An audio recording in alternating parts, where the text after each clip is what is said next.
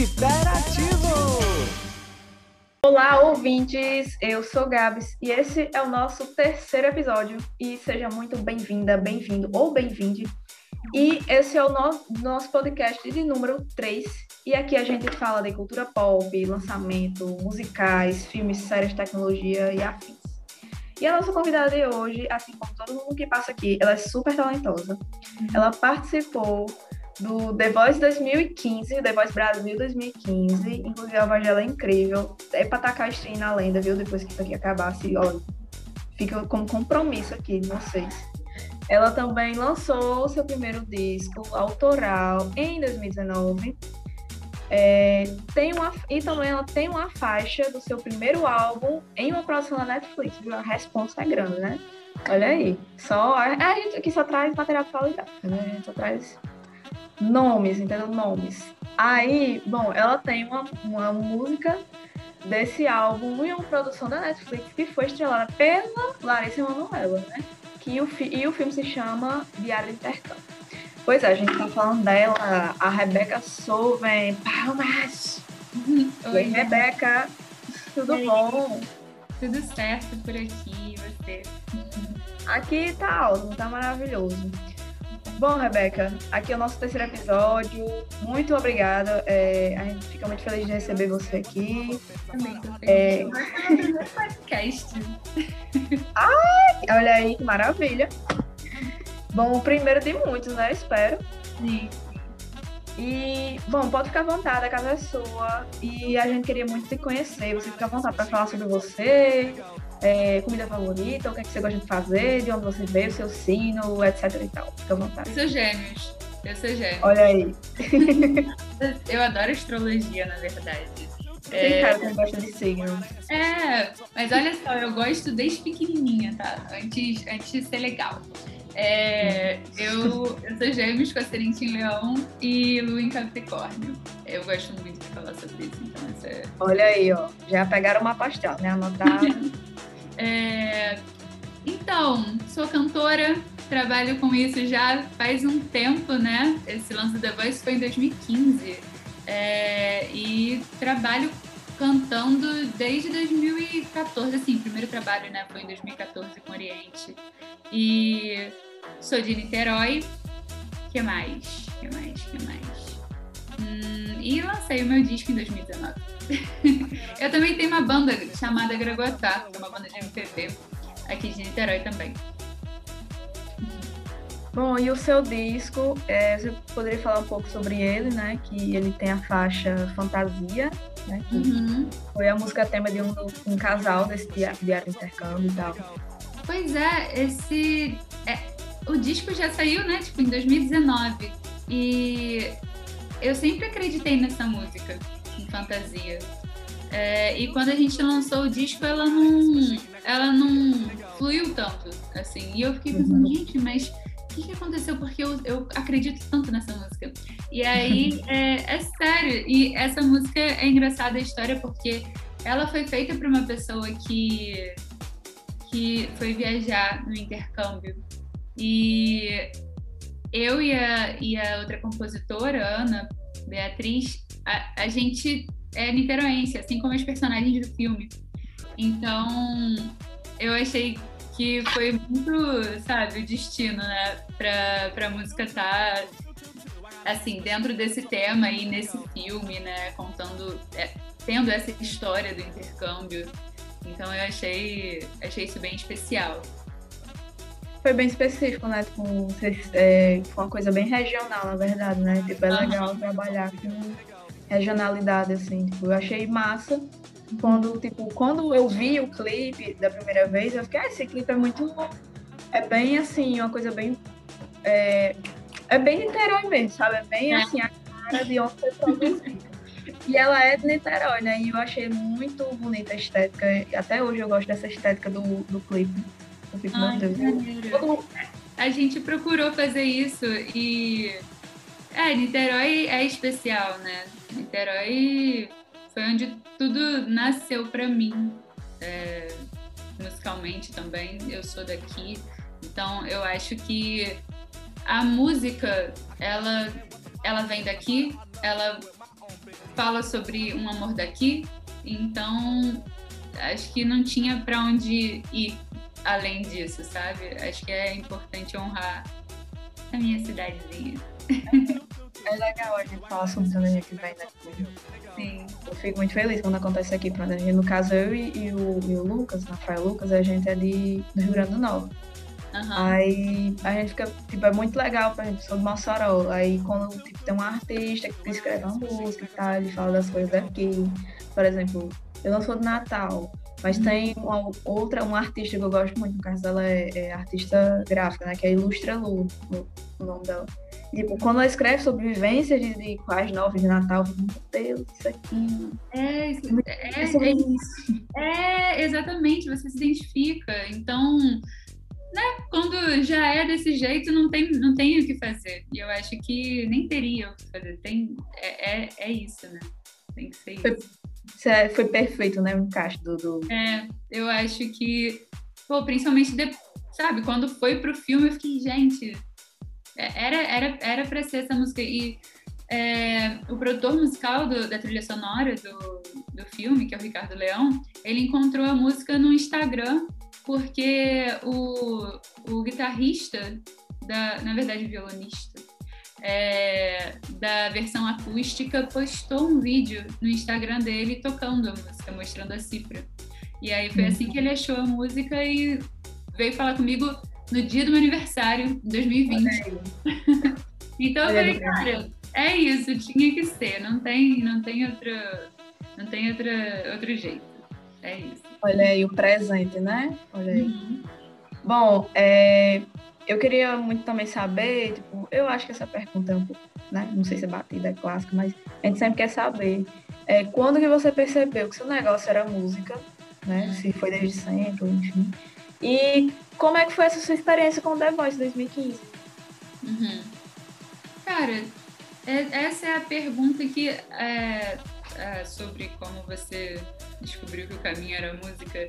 É, eu acho que é, é, essa é uma pergunta acho que um pouco difícil porque depende é o que é caminho profissional ou caminho da vida? Porque assim é, sempre na minha vida eu gostei de música e eu mas eu só imag me imaginei trabalhando depois que eu fiz um, um, uma coisa que teve repercussão, né? É, mas hoje em dia eu penso que eu não, não faria outra coisa, sabe? Então, é, não sei se o clique foi, foi quando eu tive essa confirmação mais profissional, mas eu sempre gostei muito de cantar, tipo, desde pequena. É, e eu grudei com a galera da música aqui de Niterói. E foi assim. E essa galera é, até hoje trabalha com música também. Então é isso. Eu, eu colei com quem estava caminhando mesmo para esse para a mesma direção que eu queria. É, e aí depois que, que rolou o Oriente, né? A música com Oriente, é, eu percebi caramba eu posso trabalhar com isso, né? Eu tava entrando na faculdade nessa época, eu tava ali na UF, tipo, eu moro do lado da UF. Então era uma vida, tipo, não sei se você conhece é, Niterói e tal, mas é, é a Cantareira ali, uma praça é, que todo mundo da UF vai e você atravessa a Cantareira e você tá na UF. E eu moro na rua que você atravessa a Cantareira e vai pra UF. Então eu ficava muito nesse, nesse espaço. É, e toda a galera da música também frequentava lá.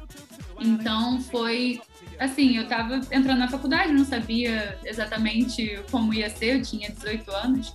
É, e ao mesmo tempo eu comecei a fazer mais música. Eu fazia desde os 16, mas só em com 18, 19 que eu lancei as coisas. Ao mesmo tempo eu lancei uma música com a minha banda, é, Graguatá, e as duas, os dois trabalhos vingaram, tanto com o Oriente quanto com a Graguatá. E aí a gente viu, cara, é, é isso que é isso que eu quero fazer. Quero fazer estudo de mídia. e, é e o The Voice foi logo em seguida, né? Foi em 2015. E, cara, eu achei. É, é uma experiência que você não, não, você não passa por isso todo dia, sabe? Quando é que você entra na Globo e vê como funciona um, um, um programa musical que tem essa repercussão nacional. Então, eu achei muito interessante conhecer a estrutura do programa também. Conhecer os produtores por trás, os produtores musicais, porque lá tem muita gente da história da música é, brasileira também, além dos artistas, né? Então, é, é muito interessante você entrar nesse espaço e, e ver como as coisas funcionam. Eu acho que para mim foi um, o maior aprendizado, assim, foi, foi conhecer as pessoas do ramo. Eu acho bem importante isso. Bom, e é muito legal, né? Você ver como é que as coisas funcionam. É. Acho que é a parte mais interessante. E, bom, aproveitando esse negócio de, tipo, ah, é, você começou ali e tal, você já fazia música desde 16 e tudo. E, e, tipo, quando você começou a lançar mesmo o seu, o seu trabalho e tudo, é, como é que você percebeu que foi a reação do, do público quando você, como, quando você começou a lançar suas músicas? Tipo, como é que a galera reagiu? Cara, então, teve essa repercussão grandona do Oriente, né? E logo em seguida a repercussão do, do The Voice. Hum. E todo mundo recebeu muito bem quando a gente lançou as coisas da Graguatá também. Foi, assim, foi chegando público. E é engraçado porque o público do Oriente também gostava bastante de Graguatá. E é uma coisa que não se espera, porque são, são gêneros muito diferentes, né? Você vê uma galera do rap é, e uma banda fazendo MPB. Então, mas assim, as pessoas que gostavam de Linda Louco Mimada adoraram Passarinho. Veio muita gente é, desse espaço, eu achei isso muito legal.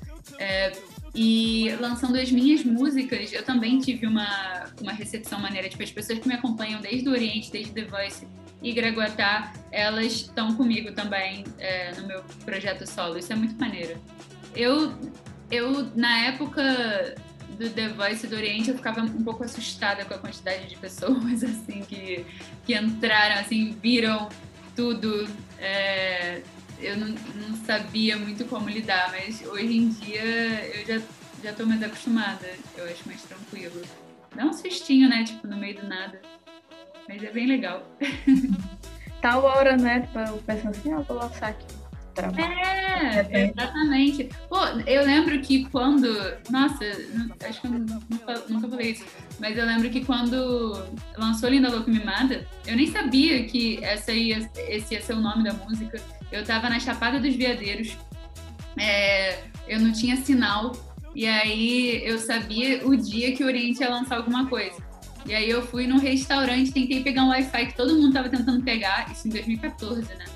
E, e aí eu tive que escolher o vídeo pra eu ver, porque eram quatro vídeos, eu tive que escolher um. Eu vi, ué, que, que música é essa? Linda Louca e Mimada? Tipo, que nome é esse? Eu não sabia que era essa música. Aí eu vi e assim, em um mês eu já vi que teve muita repercussão. E aí, junto com o Gregoire tá lançando coisa, teve muita repercussão que eu não imaginava. Isso foi muito legal. Foi bem maneiro. Ah, imagino. Bom, e agora partindo para o, o, trabalho fantasia, né? A produção, tem a, a, a, faixa e tudo. Queria saber como é que foi. Como é que foi esse processo de produção de fantasia, sabe? Hum. É, como é que você. O que é que você achou? Qual foi a sensação e tal? Como é que foi para você?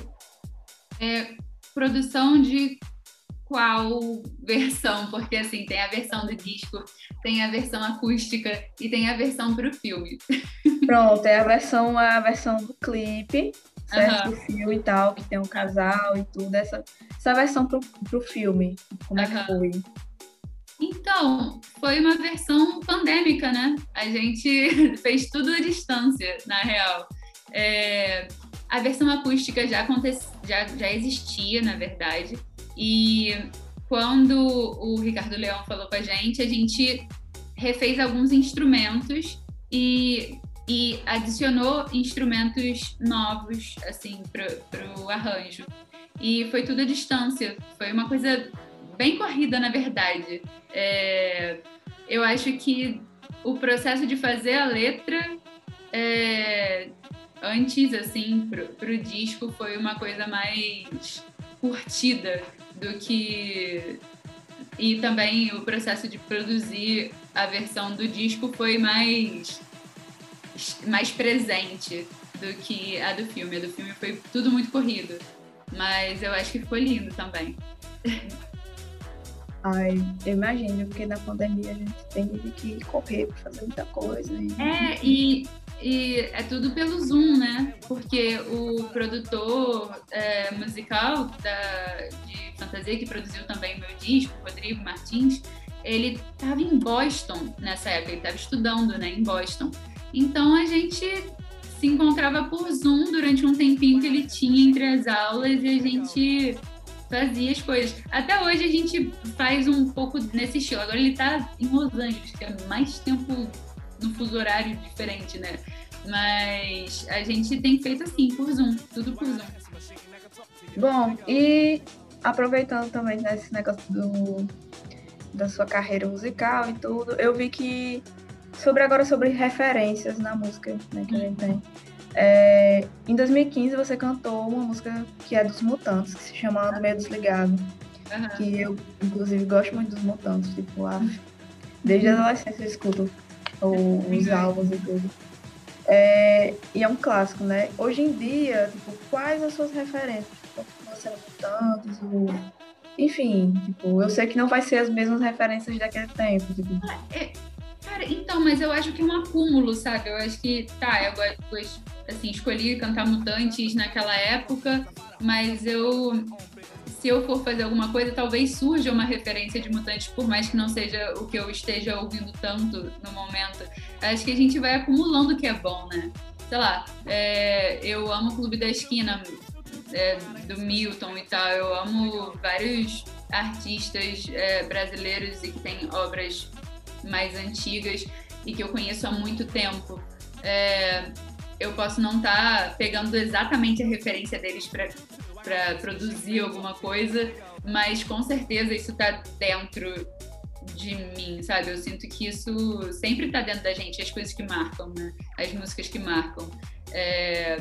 Hoje, cara, eu, eu passeio por muitos, por muitos gêneros musicais quando eu ouço, assim, o que eu consumo musicalmente falando. É... E mas recentemente eu tenho ouvido muito mais cantor-compositor, sabe? É, eu não tenho ouvido tantas produções pop quando, como eu ouvi pro meu disco. É, sei lá, na época que eu tava fazendo meu disco, eu tava ouvindo muito Lorde, Tyler, The Creator, sei lá, Solange, é, não, sei, Mark DeMarco também, é, que era uma coisa mais alterna, é, mas Agora eu acho que eu tô muito mergulhada no cantor-compositor. Eu tô ouvindo bastante Johnny Mitchell. tô ouvindo bastante o disco da, da Clairo. Eu, Claro, I don't know. Não sei como fala o nome.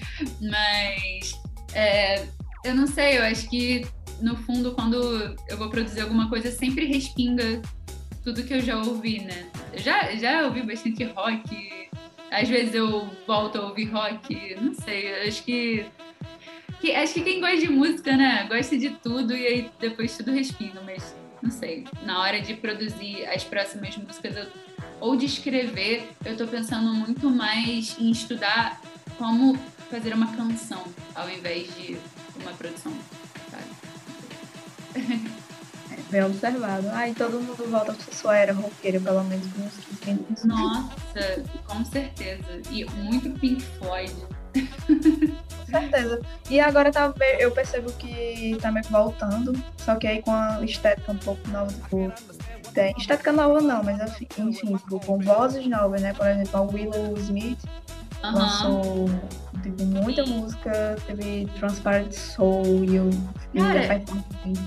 A Billie Eilish que lançou aquele rock dela, Happier Than Ever. É, a Olivia Rodrigo com seu punkzinho, sabe? Eu, eu, o emo tá voltando também. Né? Ai, satisfação. Bom, é, vale, deixa eu só dar uma olhada no tempo, porque o Zoom agora, né, a fama subiu a cabeça do Zoom, ele fica contando é. assim, depois do tempo. A gente tem uns três minutinhos, mas qualquer coisa eu reenvio um outro link para a gente continuar. Tá. Ó, e uma última pergunta é: o que a Rebeca de hoje diria para a Rebeca que estava cantando no The Voice?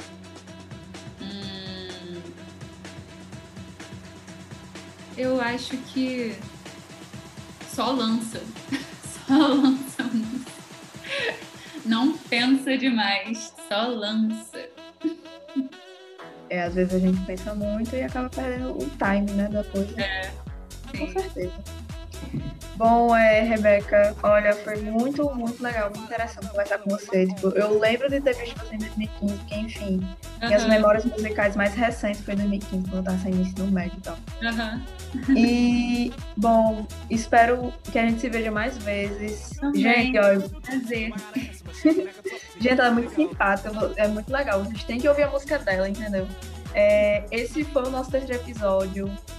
Eu espero assim que você, enfim, né, faça mais sucesso que você já tá fazendo, porque sua música é realmente muito boa. Não tô dizendo isso porque eu na sua frente e tal. Tá bom. Vou acreditar, vou acreditar.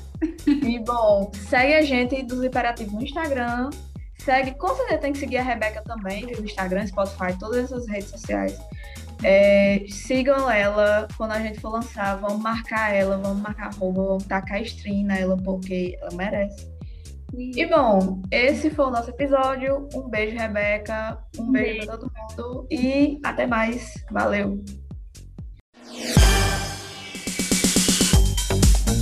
Ziperativo!